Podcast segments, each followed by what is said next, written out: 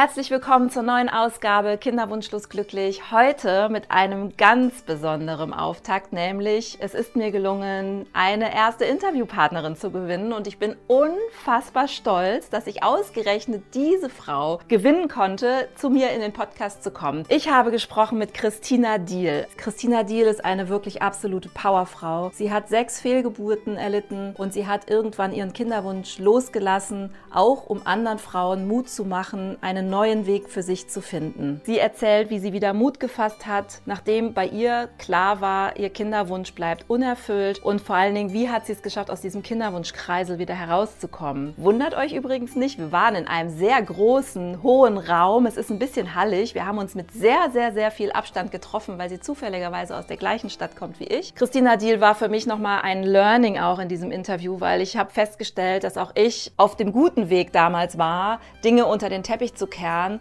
Ich wollte meine Geschichte eigentlich erst dann erzählen, wenn mein Kinderwunsch in Erfüllung gegangen ist. Und da appelliert Christina nochmal, bitte, liebe Frauen, hört auf, das unter den Teppich zu kehren. Diese Geschichten gehören zum Schwangerwerden dazu. Und wenn man nicht darüber spricht, suggeriert das den anderen Frauen nur, bei allen anderen klappt es nur, bei mir klappt es nicht. Und wenn ihr mit Christina Kontakt aufnehmen wollt oder Fragen habt, schreibt mir einfach auf meinem Instagram-Kanal Kinderwunschlos glücklich und auch in den Show Notes verlinke ich euch nochmal die Kontaktdaten von Christina, wie ihr mit ihr ins Gespräch kommen könnt. Viel Spaß bei der neuen Folge.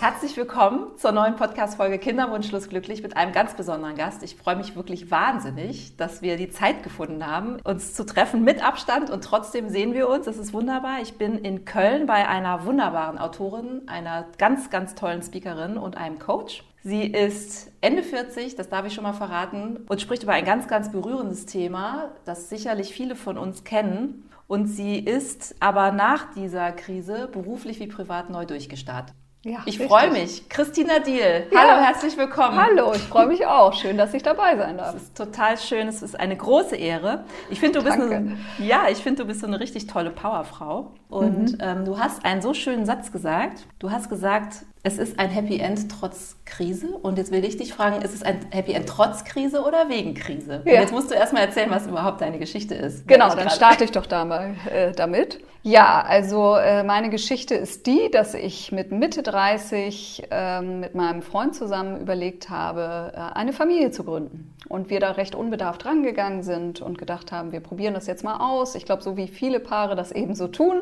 haben uns gar nicht so viel Gedanken vorher gemacht. Und dann endete die erste Schwangerschaft, die recht schnell kam, direkt in der Fehlgeburt. Also das war für mich damals ein totaler Schock. Ich war da völlig unvorbereitet und ähm, jetzt befinden wir uns ja heutzutage schon echt in einer anderen Zeit, aber das ist jetzt ja echt schon eine Weile her. Und damals war das noch so, dass man sich völlig allein gelassen und verloren damit gefühlt hat. Und genauso war es für mich. Ich habe gedacht, das passiert mir nicht. Das war auch eher was, was ich mal gehört hatte, aber jetzt nichts, von dem ich überzeugt war, dass das anderen auch passiert. Und wenn, dann nur sehr, sehr, sehr, sehr wenigen. Ja, und dementsprechend war es ein, war es ein großes Drama und ein großer Schock für mich. Und dann habe ich relativ schnell wieder Mut gefasst und bin dann aber über Jahre in so einen Kinderwunschkreisel geraten, den ich mir nicht hätte ausmalen können, weil ich habe dann ähm, schon gedacht, okay, dann klappt es halt beim zweiten Mal. Nachdem das nicht geklappt hatte, dann eben beim dritten Mal. Und irgendwann fand ich mich wieder nach der sechsten Fehlgeburt, äh, fünfeinhalb Jahre später, und äh, fassungslos über das, was passiert ist. Wie hast du es geschafft, nicht den Mut zu verlieren? Ja, das ist eine sehr gute Frage. Ähm, ich weiß auch gar nicht, ob man die so einfach beantworten kann. Ich glaube, ich habe zwischendurch echt den Mut verloren. Also es ist ja so, wenn man sich so darauf fokussiert, ein Kind kriegen zu wollen, dann verliert man den zwischendurch. Ne? Es ist immer eine Frage, wie man das jetzt interpretiert. Was heißt denn den Mut nicht verlieren? Ne? Es ist ja eine Sache, den Lebensmut nicht zu verlieren und eine andere Sache, dass man sich etwas so sehr wünscht, und dann aber irgendwie feststellt, ich bekomme es nicht, egal was ich tue, dann verliert man da natürlich auch den Mut. Also ich habe da wirklich nicht mehr viel Hoffnung gehabt, dass das irgendwie nochmal was werden könnte und habe mich dann ja letzten Endes auch irgendwann dagegen entschieden, noch weiterzumachen weil ich auch tatsächlich gemerkt habe, ähm, mir war die Kraft geraubt und ich hatte tatsächlich auch nicht mehr diese Zuversicht und wollte mich dann aber auch tatsächlich an einem Punkt auf was anderes konzentrieren. Ich wollte jetzt aber auf deine Anfangsfrage nochmal zurückkommen. Ist es trotz oder wegen der Krise, bin ich heute wieder happy? Ich finde das eine super interessante und schöne Frage, weil die hat sich, glaube ich, auch im Laufe der Jahre sehr gewandelt. Ich selber habe das ja so formuliert, trotz Krise und würde jetzt mit Abstand sagen, ja, wegen der Krise ist wirklich ein guter Punkt, weil es wird einem später bewusst, wie sehr man doch konfrontiert ist mit seinen Schmerzpunkten und dadurch auch gezwungen ist, sich so sehr zu betrachten. Also was stimmt in meinem Leben? Wer bin ich überhaupt? Was wünsche ich mir? Was stelle ich mir noch vor? Und zwar auch immer unter diesem Aspekt, wenn das Kind denn jetzt nicht kommt.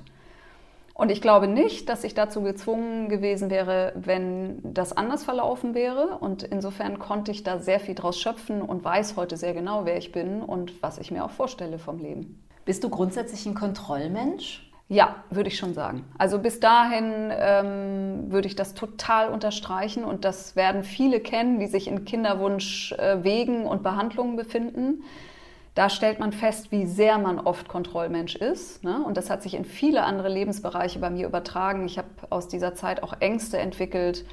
Einfach immer aus dieser Angst des Kontrollverlustes hat sich das übertragen auf viele andere Gebiete. Also ich bin in der Zeit immer weniger gerne in Flugzeuge gestiegen hatte einfach Angst, teilweise auch auf die Straße zu gehen, nachts beispielsweise oder abends, weil ich immer Angst hatte, es könnte irgendwas passieren. Und das setze ich heute sehr in Verbindung, weil ich immer das Gefühl hatte, ja klar, da wird einem ja auch viel von genommen. Dieser Kontrollverlust ist ja immens, wenn man kein Kind bekommt oder so sehr darum kämpft dann ist das ja auch ein Moment im Leben, den man so noch nicht erlebt hat und der alles andere aushebelt, was zumindest ich bisher gekannt habe in diese Richtung.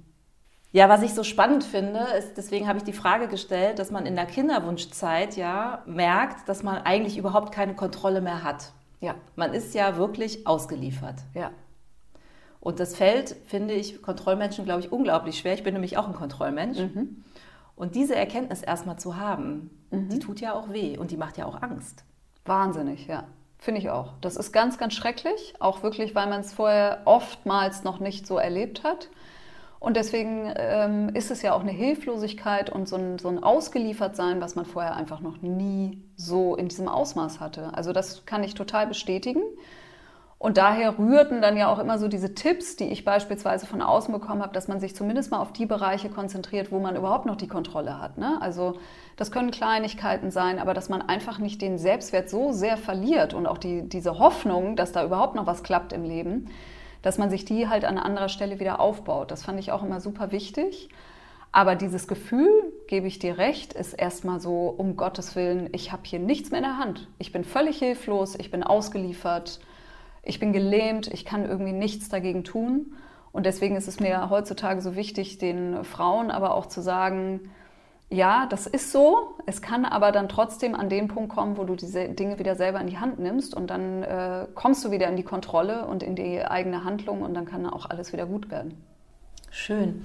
Du sagst, manche Dinge, da hattest du noch die Kontrolle drüber und das hat dir dann auch geholfen. Welche Dinge waren das? Naja, ich glaube, da habe ich mir sehr viel helfen lassen. Ich war schon auch in therapeutischer Behandlung während dieser gesamten Zeit und da hat man schon Tipps bekommen ich bin heutzutage ein großer Fan von Achtsamkeit, auch wenn ich das früher nicht für möglich gehalten hätte. Ich fand das am Anfang furchtbar esoterisch, spirituell, wie auch immer man das nennen mag. Das war mir suspekt. Habe dann aber feststellen können, das hilft doch sehr. Und ähm, das hat mir schon auch diese Unterstützung gegeben, wieder in Kontrolle zu kommen. Also wenn wir mal von klassischen Dingen reden, Schlaflosigkeit betrifft, glaube ich, viele. Ne? Je mehr man sich in diese Gedankenkarussells reinkreist, desto weniger wird es mit dem Schlaf ähm, desto weniger kann man sich auch überhaupt auf irgendwas konzentrieren, im Job oder wo auch immer. Also man mhm. hat ja das Gefühl, plötzlich überall die Kontrolle zu verlieren. Ne? Also man, man versucht sich nicht nur an diesem Kinderwunsch festzukrallen, sondern ja auch die Kontrolle über sein Leben zu behalten. Ne? Ich hatte auch Existenzängste, habe irgendwie gedacht, wenn ich jetzt weiterhin im Job nicht funktioniere, dann, oh Gott, hoffentlich bricht mir das nicht noch weg. Oder da gibt es ja plötzlich ganz, ganz viele Gebiete, wo man Ängste entwickelt. Und da fand ich solche Tools wie Meditation und Achtsamkeit und so wahnsinnig hilfreich, weil das für mich so, eine, so ein Türöffner war, dass man überhaupt mal wieder zur Ruhe kam auch. Ich habe angefangen zu journalen in der Zeit. Also ich bin mhm. tatsächlich auch jemand, der dann angefangen hat, Listen schön zu machen und solche Dinge, die ich noch so habe im Alltag. Mhm. Und ob es ein Terminkalender ist oder eine Einkaufsliste oder aber auch so kleine Achtsamkeitsmomente. Und mir hat das auch unheimlich gut getan, weil das so meditative Momente hat, dieses mhm. Äh, Bullet Journal. Mhm. Ne, das sind so Dinge, dass man sich seinen Kalender selber gestaltet und sich einfach mal eine Stunde hinsetzt und auch einfach zeichnet oder so mhm. und abschaltet. Mhm. Und ich finde auch, das ist teilweise sehr, sehr schwierig für so Menschen, die sehr, sehr starken Kontrolldrang haben, mhm. sich dann da so neue Inseln auch zu ja. suchen. Aber die gibt es. Ja, die ja. gibt es total. Und wenn du jetzt so ein Beispiel nennst, was zum Beispiel das Aufschreiben ja auch angeht. Also ich selber habe das ja auch genutzt.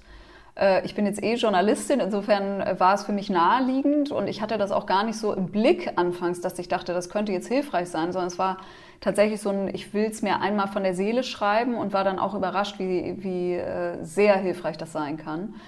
Und deswegen wäre das auch ein Tipp von mir, ne? dass man, ähm, genau wie du sagst, auch bevor man in solchen Grübeleien hängen bleibt, einfach sich Notizen dazu macht, weil das Gehirn, glaube ich, schon versteht, wenn es einmal irgendwo äh, hinterlegt ist quasi, dann muss es sich nicht mehr in Dauerschleifen damit beschäftigen. Und insofern können das kleine Inseln sein, wo man immer mal wieder Halt findet und die Kontrolle zurückgewinnt.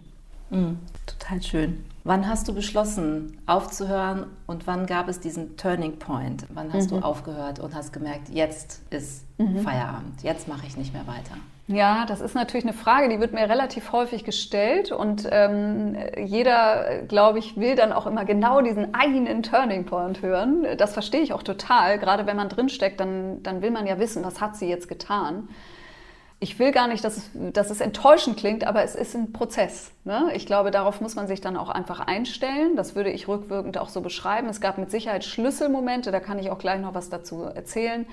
Aber es ist äh, trotzdem eine Entwicklung. Es ist nichts, wo ich morgens aufgewacht bin und habe gesagt, so, jetzt ist es vorbei, sondern es entwickelte sich über, über längere Zeit und auch eben mit den Erfahrungen, die immer mehr dazu kamen. Ne? Also irgendwann schwante es mir natürlich auch, dass ich dachte, oh, du hast jetzt echt schon viele Versuche gewagt. Du bist nicht ans Ziel gekommen. Vielleicht musst du dich doch, so sehr du dich auch dagegen wehrst, aber mit diesem anderen Plan beschäftigen ich glaube, dann habe ich irgendwann versucht, Wege zu finden, wie ich das immer mehr reinlassen kann. Also wie kann ich das immer mehr zulassen, auch diesen Plan zu überdenken. Weil ich glaube, lange Zeit ist man so sehr da drin gefangen, dass man immer denkt, ich will es gar nicht sehen. Ich blende das irgendwie aus. Und das ist vielleicht wieder dieser sehr positive Aspekt, dass ich immer feststelle, wenn man das mal zulässt und auch wirklich diese Offenheit sich dafür bewahrt. Nur die Offenheit alleine kann schon reichen dass man irgendwie Entspannung findet, dass man irgendwie einfach nur mal zulässt, sich vorzustellen, ist es denn möglich, dass ich glücklich bin, auch wenn sich dieses Kind für mich nicht erfüllt? Mhm. Und nur mal offen zu sein. Das habe ich irgendwie so im Nachhinein gedacht, war für mich dann schon eine Art Turning Point, dass ich gedacht habe, ja, ehrlich gesagt, muss man das ein bisschen reinlassen und dann kann es auch immer mehr reingelassen werden. Das ist dann irgendwann immer mehr willkommen sozusagen. Also ein bisschen muss man die Tür auch selber aufmachen und zulassen. Klar, aber es ist natürlich auch, ich kann es total nachvollziehen. Also ich bin ja mit so vielen Frauen in Kontakt und ich kann es völlig verstehen, dass es da eine Abwehr gibt.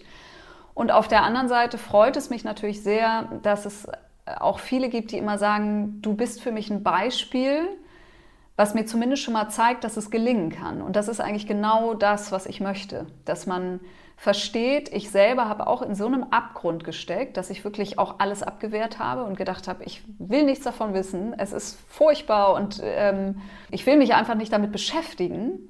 Und auf der anderen Seite kann es aber toll sein, wenn jemand vorangeht und sagt, doch, das geht. Und ich glaube, es hat mir halt auch damals wirklich gefehlt. Das war dieses, dass ich niemanden vor Augen hatte, der mir wirklich auch mal gesagt hat, und selbst wenn du diesen Weg gehen musst und nicht das bekommst, was du dir ursprünglich mal erhofft hast, kann es okay sein. Das hat mir gefehlt und deswegen äh, stelle ich mich heutzutage hin und bin eben dieses Beispiel.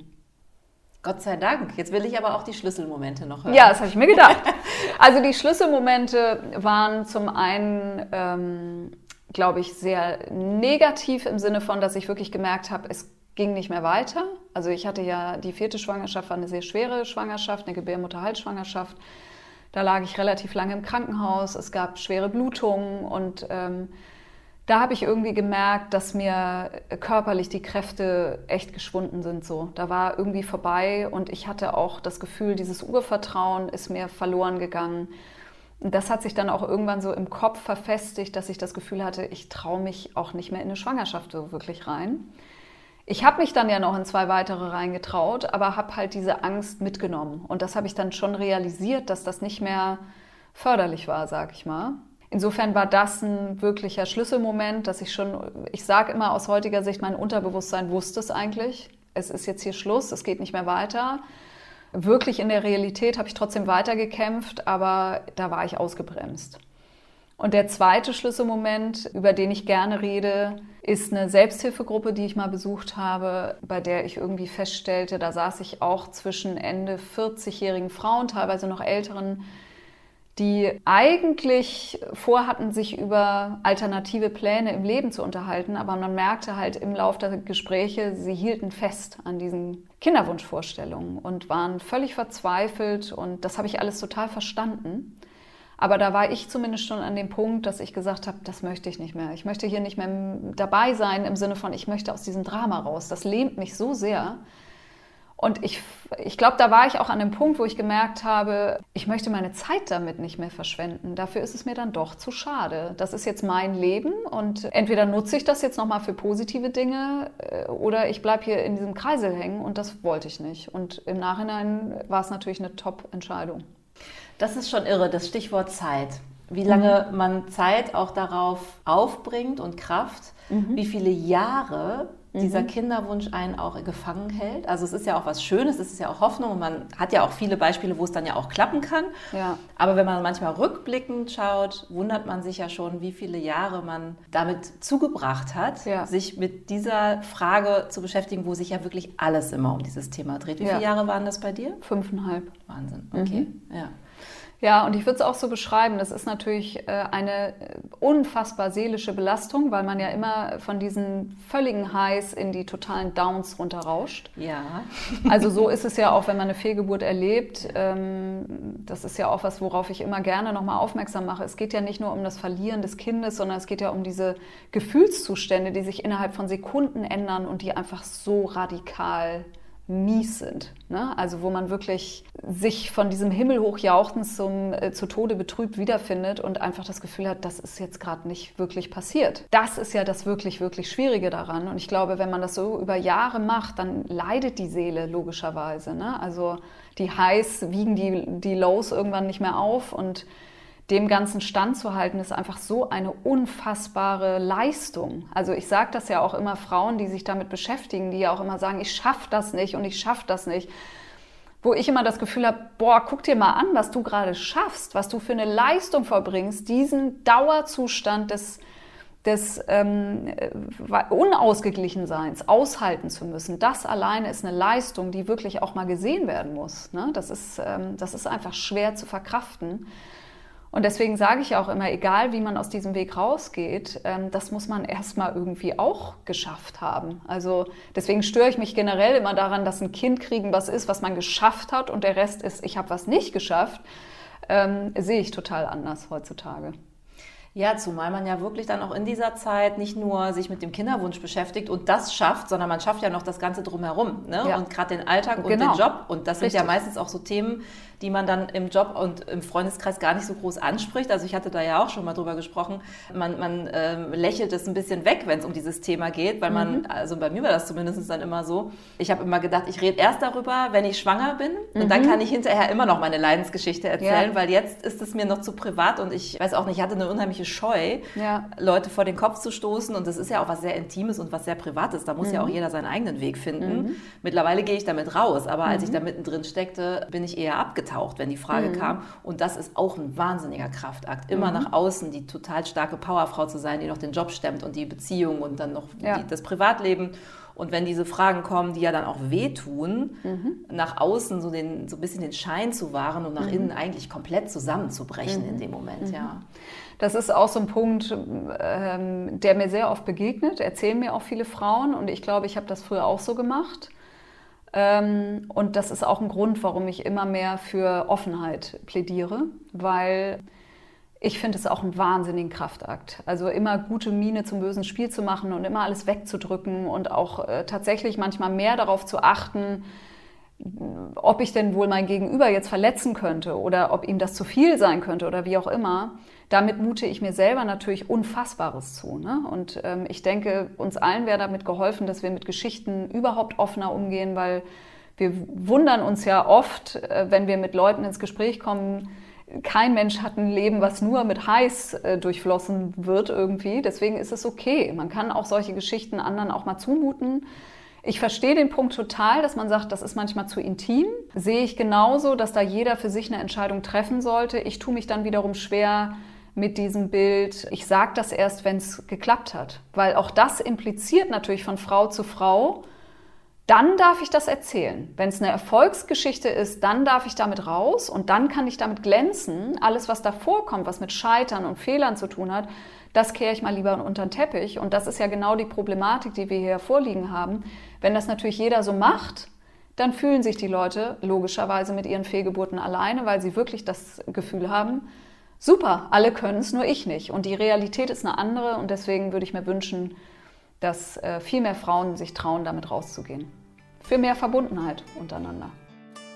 Das war die Folge Kinderwunschlos glücklich mit der wunderbaren Christina Diel. Den zweiten Teil von unserem Interview bekommt ihr in zwei Wochen wieder. Unter diesem Kanal Kinderwunschlos glücklich könnt ihr mich kontaktieren. Ihr könnt mir Fragen stellen, ihr könnt auf Instagram schreiben. Ihr könnt aber auch Kontakt mit Christina aufnehmen. Alle Informationen dafür findet ihr in den Show Notes und auch auf dem Instagram-Kanal. Ich wünsche euch jetzt zwei gute Wochen. Bleibt gesund und vor allem bis dahin, let's love life. Eure Susanne.